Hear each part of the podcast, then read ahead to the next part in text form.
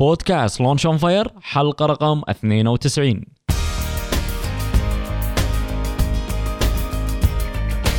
بودكاست لونش اون فاير أول بودكاست متخصص ومهتم في عالم ريادة الأعمال والمشاريع الصغيرة والمتوسطة في الشرق الأوسط. يقدم لكم محدثكم خالد الزنكي. وهدفنا في البودكاست مساعدة كل من يبي يدخل عالم ريادة الأعمال والبزنس علشان ينجح.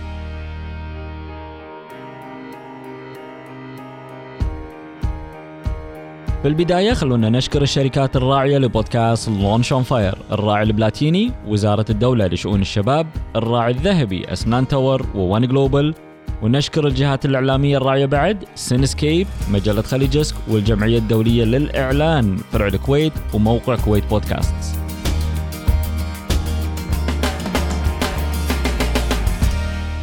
وبودكاست لونش اون فاير من إنتاج الزنكي انتربرايزز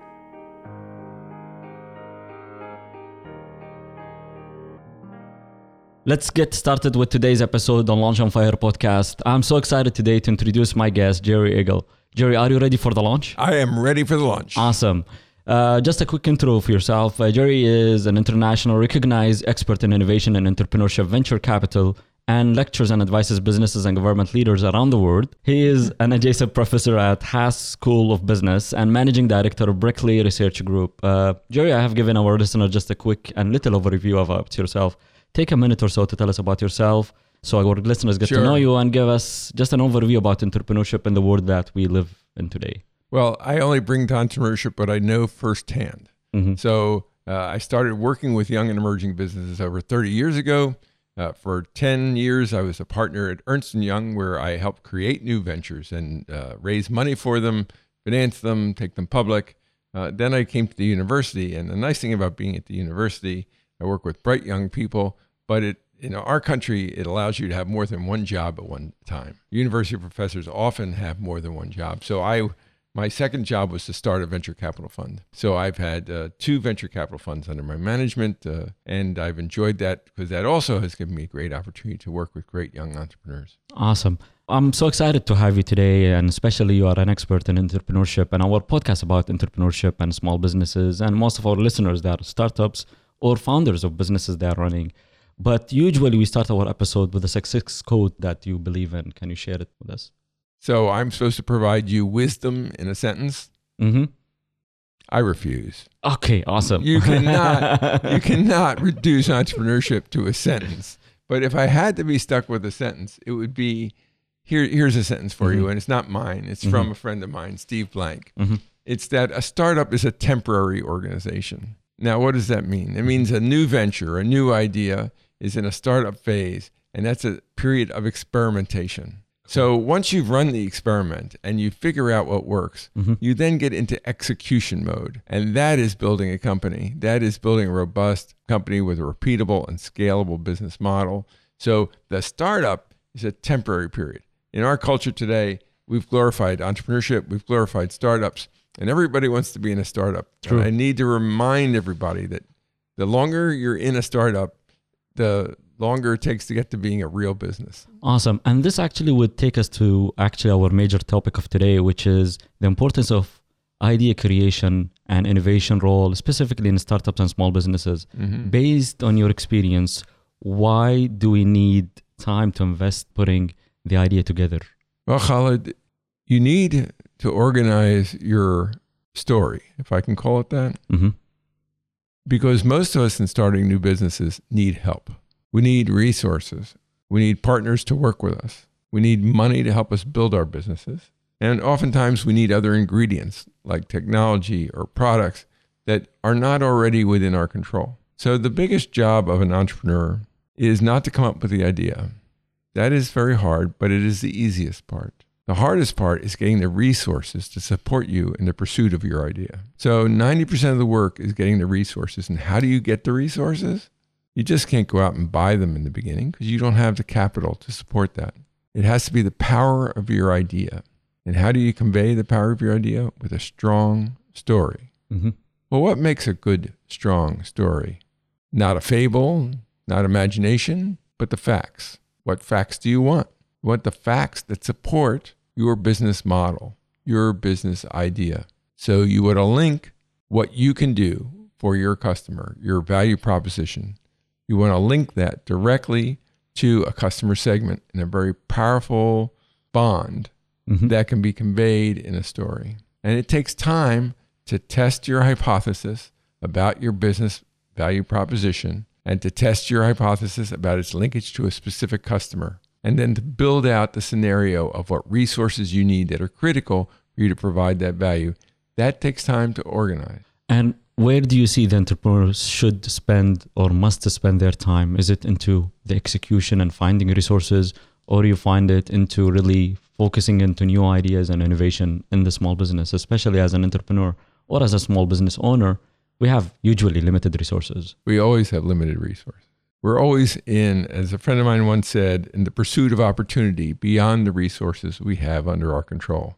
In fact, that's Howard Stevenson at Harvard University said that. And that is the very definition of entrepreneurship the pursuit of opportunity, in other words, your story or your idea, beyond the resources you have under your control. Mhm. And the ability to attract those resources is the key talent of the entrepreneur.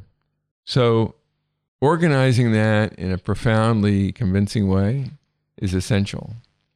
Now, how does one organize that? It's not done in a vacuum. It's not done sitting with a piece of paper in front of you or a computer in front of you and thinking deeply. It's done when you're in contact with the marketplace. So you have an idea, let's call that a hypothesis, and you test that hypothesis by going out and going to the target customers, the target markets, or the target uh, resource providers, and making your proposition, making your inquiry, Mhm. and discovering whether it's of value to them. And it's that discovery process is where the entrepreneur has to put their effort. And I'm sure you had a great opportunity of working with entrepreneurs during your actually career as a business consultant or a professor at university, right?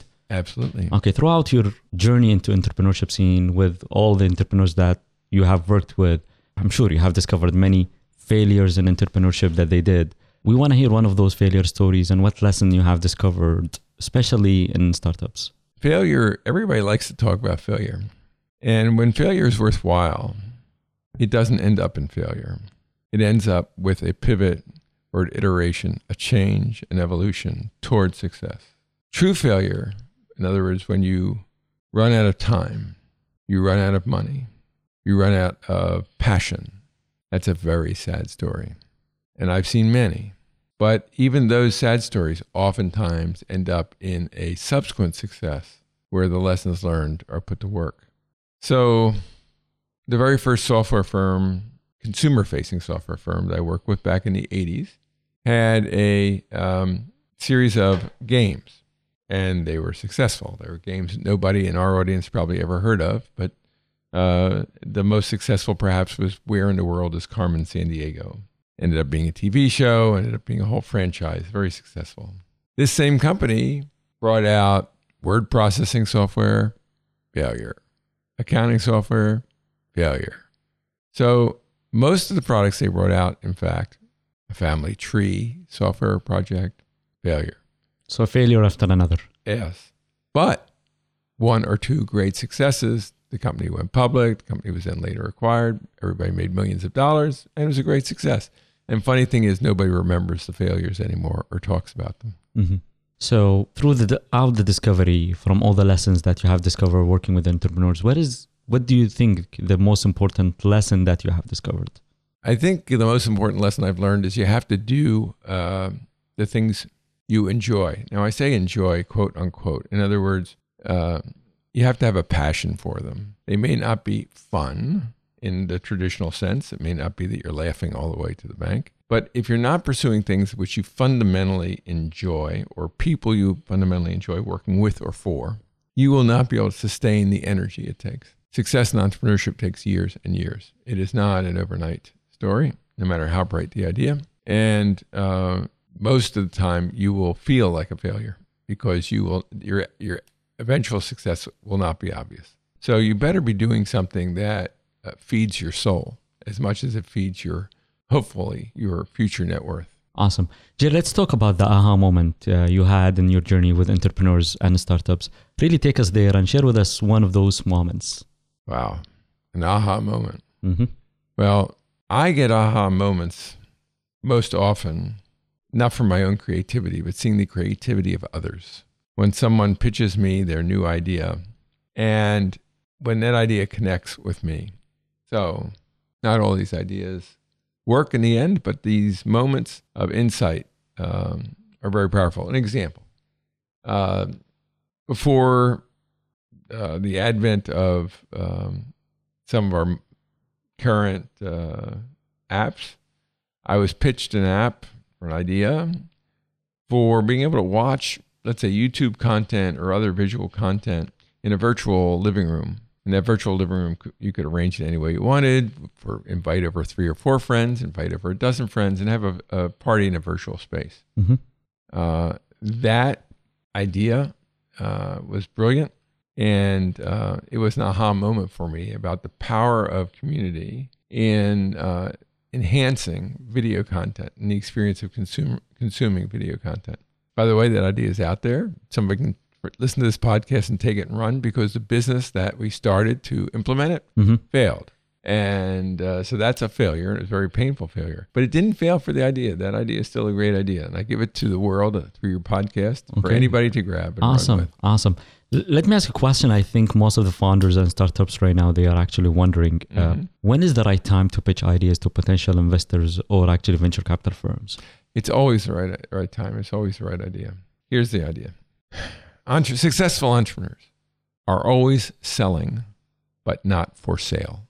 hmm What does that mean? So, since you're always, as, as an entrepreneur, recruiting additional resources, whether it's people to be involved in your business or people to invest in your business or people to buy your product, you always want to be educating the world as the opportunity that you see because you never know who holds the keys to the resources that you need. So, you may be pitching somebody uh, in the elevator, know, the old elevator pitch, not meaning to really pitch them, but they say, What are you doing? And you give them your one liner. You know, I'm, I'm bringing sunshine to young children, whatever your one liner is, right? And you don't know who that person is and how they're going to react. But uh, if you share your joy and your passion for what you're doing and you do it on a continual basis, hmm not to be obnoxious, but you do it when it's appropriate, uh, then you will attract energy to your idea. You'll attract resources to your idea. You're not for sale. The second half of the line is that uh, the way to cheapen any idea is to put a price tag on it. And as soon as you put a price tag on it, the price only goes down. It never goes up. So you're never for sale, but you're always selling. In other words, you're always pitching your idea. Now, when is the right time to pitch, let's say, a venture capitalist, you know, Mhm. specifically? Um, I would suggest that the right time to pitch a venture capitalist formally is only after you're invited to pitch them. In other words, you want to find opportunities to have informal pitches when the venture capitalist is not being presented with a plan, etc., but it's an informal exposure. And then they express some interest. Now, that can be directly done by the entrepreneur or indirectly done By someone else. Someone else who makes Mhm. the introduction. Awesome. So, to, when you're dealing with venture capitalists or others who are highly selective in their screens, you want to come well endorsed. So, either the person invites you because they met you and they say, Mhm. I'd like to learn more, come to my office, or you get well introduced. Jerry, what was the entrepreneurial moment that you are proud of? For me, it's always been that moment of commitment. Uh, you know, mostly I've advised entrepreneurs. So I can take joy in the success of others. Mhm. About a half dozen times in my career, I've been the entrepreneur. And in those moments when you make the commitment, uh, the commitment to be an entrepreneur versus advise an entrepreneur is radically different. Uh, when you actually commit to go at risk and um, do something to bring a value proposition to the marketplace directly on your own merit, that's a moment of commitment. And you know when you cross over the line. And it's that's what I'm most proud of. The the half dozen times I've crossed over the line. Awesome. Being a professor in, in a business school, how important is education and knowledge in the role of becoming a very successful entrepreneur? Difficult question. The type of knowledge you learn in a business school is not the type of knowledge you need. So the stuff I teach, very, Mhm. very important, very useful, not essential. The type of knowledge that's essential is the um, understanding of the customer and the ability to deliver what the customer needs. So in a tech, if it's a technical uh, delivery or technical product or service, that's the essential knowledge. Uh, then comes the empathy for the customer. And I emphasize the word empathy. In other words, putting yourself in the customer's shoes and feeling their pain understanding their aspirations so you can craft a service or a product that solves their problem or meets their aspirations. But the things we do teach in business school are highly, highly useful to accelerate the path, to increase the likelihood of success, and can really make the difference. But they can't make the difference for people who don't have the basic skills to deliver the value proposition or don't have the basic empathy for the customer. Business schools can't provide that. Uh, now, you have some wonderful activities here in Kuwait that creates a space for people to see if they have that fundamental empathy for the customer. They create the space to see if they have the opportunity to um, reach out to customers and deliver a valuable product, to really experiment. Because it's an experimentation with yourself, with your own lifestyle, with your own aspirations, your own capabilities, to see if you have what it takes Awesome. to have this empathy. Awesome. Okay, Dr. Jerry, we're going to take a minute to thank our sponsors and we will be back. والحين خلونا نشكر الشركات الراعية لبودكاست لونش اون فاير الراعي البلاتيني وزارة الدولة لشؤون الشباب الراعي الذهبي أسنان تاور وون جلوبال ونشكر الجهات الإعلامية الراعية بعد سنسكيب مجلة خليجسك والجمعية الدولية للإعلان فرع الكويت وموقع كويت بودكاست. وبودكاست لونش اون فاير من إنتاج الزنكي انتربرايزز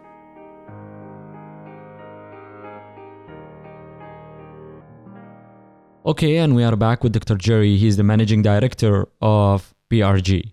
What is the number one advice you would give to small business owners and startups to take their business to the next level? Well, difficult question. It's very situational. I asked you a question earlier about how does one bring a new product or service to Kuwait. You said, Mhm. well, it depends on the product or service. Well, so I don't mean to throw it back at you, but this would be Ahmed, the same answer, right? It would be, uh, but let's take a few examples, okay? Would be awesome. If I had a personal service, right? Something where I was bringing a, service or a product personally to a customer, I would probably uh, want to understand from my customers who I currently had uh, whether they would re- recommend me to somebody else. In other words, would they refer me directly to their friends and their colleagues? If they wouldn't provide that kind of introduction, I think that would be a signal to me that I needed to do something differently. That people should be delighted by any service that I'm personally bringing. Endorsing it to others. Yeah, absolutely. If people are not willing to endorse you to others, they're not willing to uh, go at risk for you. They're not going to help you. If I, if I had an, now I was going to use a couple different examples. If I had a um, a product or service uh, that was conveyable electronically, like an app, I would be looking at traffic and metrics. You know, the old uh, standard metrics uh, very carefully. But I'd also be looking for uh, a metric that you can't find, which is that metric of, of referral. In other words, how many people coming to my site or, or you know clicking through are they discovering it because they happen to stumble upon it, or are they discovering it because Somebody else somebody recommended- refer, somebody referred us to it. referred them? You need that virality. If you can discover, um, you know, a, a source of virality in almost any customer-based business, then you've discovered the magic. The startup scene is becoming very crowded nowadays. A lot of small businesses and entrepreneurs want to start their own businesses and they have ideas, whether it's tech or non tech businesses. How to overcome the competition? No, I don't. I don't agree with the Mm. question. Why is that? I don't agree with the question. Why? Because uh, you know the thing that crowds the competition is not other entrepreneurs. The, the comp the competition is are the incumbents. It- you know, it's the big companies that suck up the oxygen. It's not the entrepreneurs. You're not competing when you get out there and try and sell your product or service. With one exception, which is when you're seeking uh, capital. Of course, then you're in competition with other entrepreneurs. But other than that, you're not competing with your brother entrepreneur. It's a win-win situation on the entrepreneurial fund. The more your colleagues uh, win, the more opportunities there are for you to win. The more uh, somebody deals with a small emerging startup and has a successful experience, the more likely are, are they are to deal with another one. Mhm. Give it a chance. So I don't see it as competition. I see it as collaboration or uh, you know win-win situation. Um, but of course, entrepreneurs do compete. We all compete, but it's with the in, the incumbents, the, the large established stakeholders. Okay. Entrepreneurs, they have a lot of ideas and usually they work so hard to make their own ideas unique. What advice you would give those people that they are actually seeking of having an idea or an innovative idea it's totally unique that nobody maybe have done it in the marketplace? Do you really think uniqueness is that important? Nowadays, Mm-hmm. uh, maybe a bit, not a lot. I don't think it is. Why is that? Exactly. Oh, quality is what's important. Satisfaction, not uniqueness, right? I mean, how, how unique is one automobile versus another automobile? They're commodities. They all have four wheels. They all roll and go different places. You know, sure, some are Lamborghinis and some are Toyotas, but, you know, by and large, you know, an automobile is an automobile. And uh, I think that, yes, you want to have your own character so people can differentiate you in the marketplace, but I think what you want is satisfied customers and sa- and to really provide what people need. It doesn't have to be different. It just has to be very, you know, solid and reliable. It has to bring joy, it has to bring delight to the customer. What is the best advice you ever received? And that was probably from my parents. and uh, my parents gave me a belief that I was a highly capable young man. Now, they may not have been right, right? But they gave me confidence in myself. And so that advice was my best advice. And uh, I think all um, people pursuing an entrepreneurial career have to believe in themselves because for a large part of uh, the time that they're involved in the process, they're not going to have a lot of reinforcement from others necessarily. So you have to believe in yourself. Awesome. If you just recommend one book for our listeners, what would it be? Well, I don't know if this is set, a setup question, but I have authored my own book called Global Clusters of Innovation. hmm It's not for your average reader. Why is that? It's somewhat academic. It's about building innovation societies. So this is a book for the emir. This is a book for the government, right? So it's not for your readers unless they're in government. So we'd ask you for another book then. You're right. And I would probably look at the Startup uh, Owner's Manual by Steve Blank, because that's a very discreet, programmatic, excellent manual, essentially, for building early ideas into early companies. Awesome. Imagine you are starting a small business with half a million dollar. What would you do first? Put the half million dollars in the bank and pretend I didn't have it, because then I couldn't spend anything. Mhm. and every step I took would have to be self-financed. That's what I would do, and I would keep the half million dollars there for, you know, the cushion or the moment. But if if one looks at the reason I answer your question that way is if one looks at capital resources and says, okay, that's my resource base to build a business, what you're going to do is you're going to end up spending it. Because the one thing you're certain of is that you can build a spending plan. What you can't be certain of is that you can build an operational plan, you know, or a revenue plan. So we all have to operate it within budgets to be serious. Okay, you have some seed capital, but I would be testing. I would set the, ha- the half million dollars is irrelevant. I would Mhm. set it aside.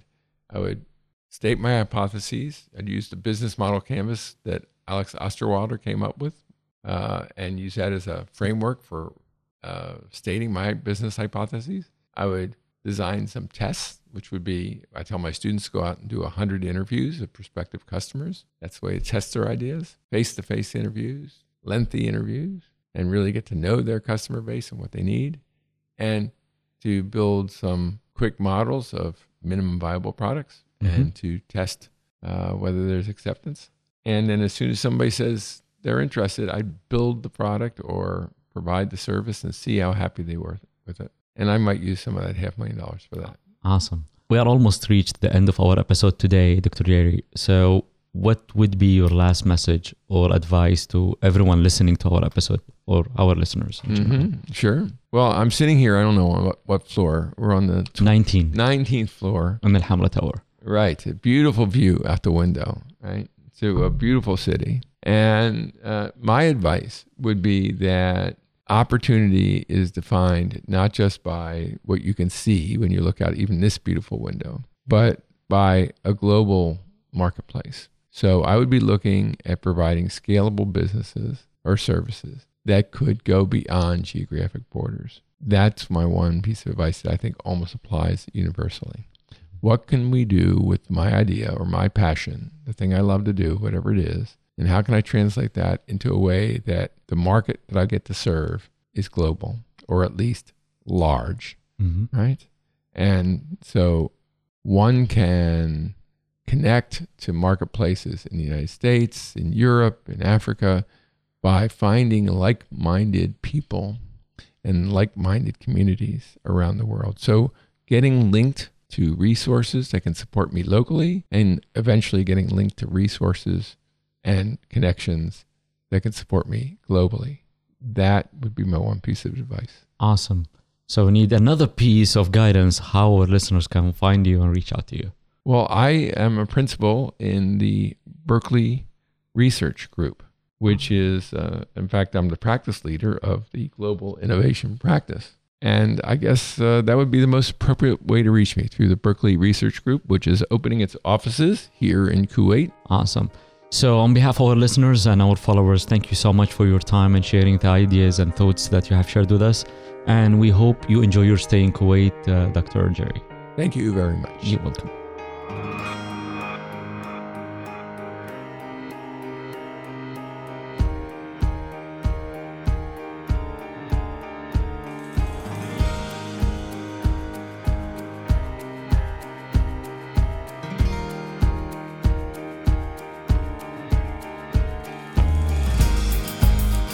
بودكاست لونش اون فاير أول بودكاست عربي متخصص ومهتم في عالم ريادة الأعمال والمشاريع الصغيرة والمتوسطة في العالم يجيكم من الكويت اللي هي تعتبر قلب عاصمة ريادة الأعمال في الخليج والشرق الأوسط.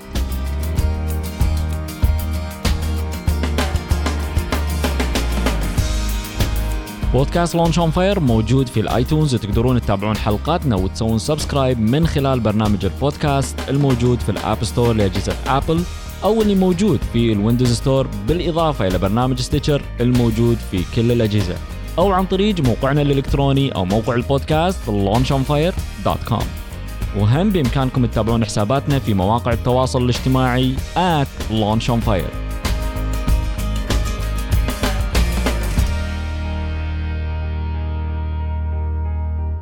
وإذا عندكم أحد مهتم في ريادة الأعمال والمشاريع الصغيرة والمتوسطة دزوا له لينك الموقع أو سووا له منشن في مواقع التواصل الاجتماعي على أن نلقاكم إن شاء الله في الحلقة الجاية.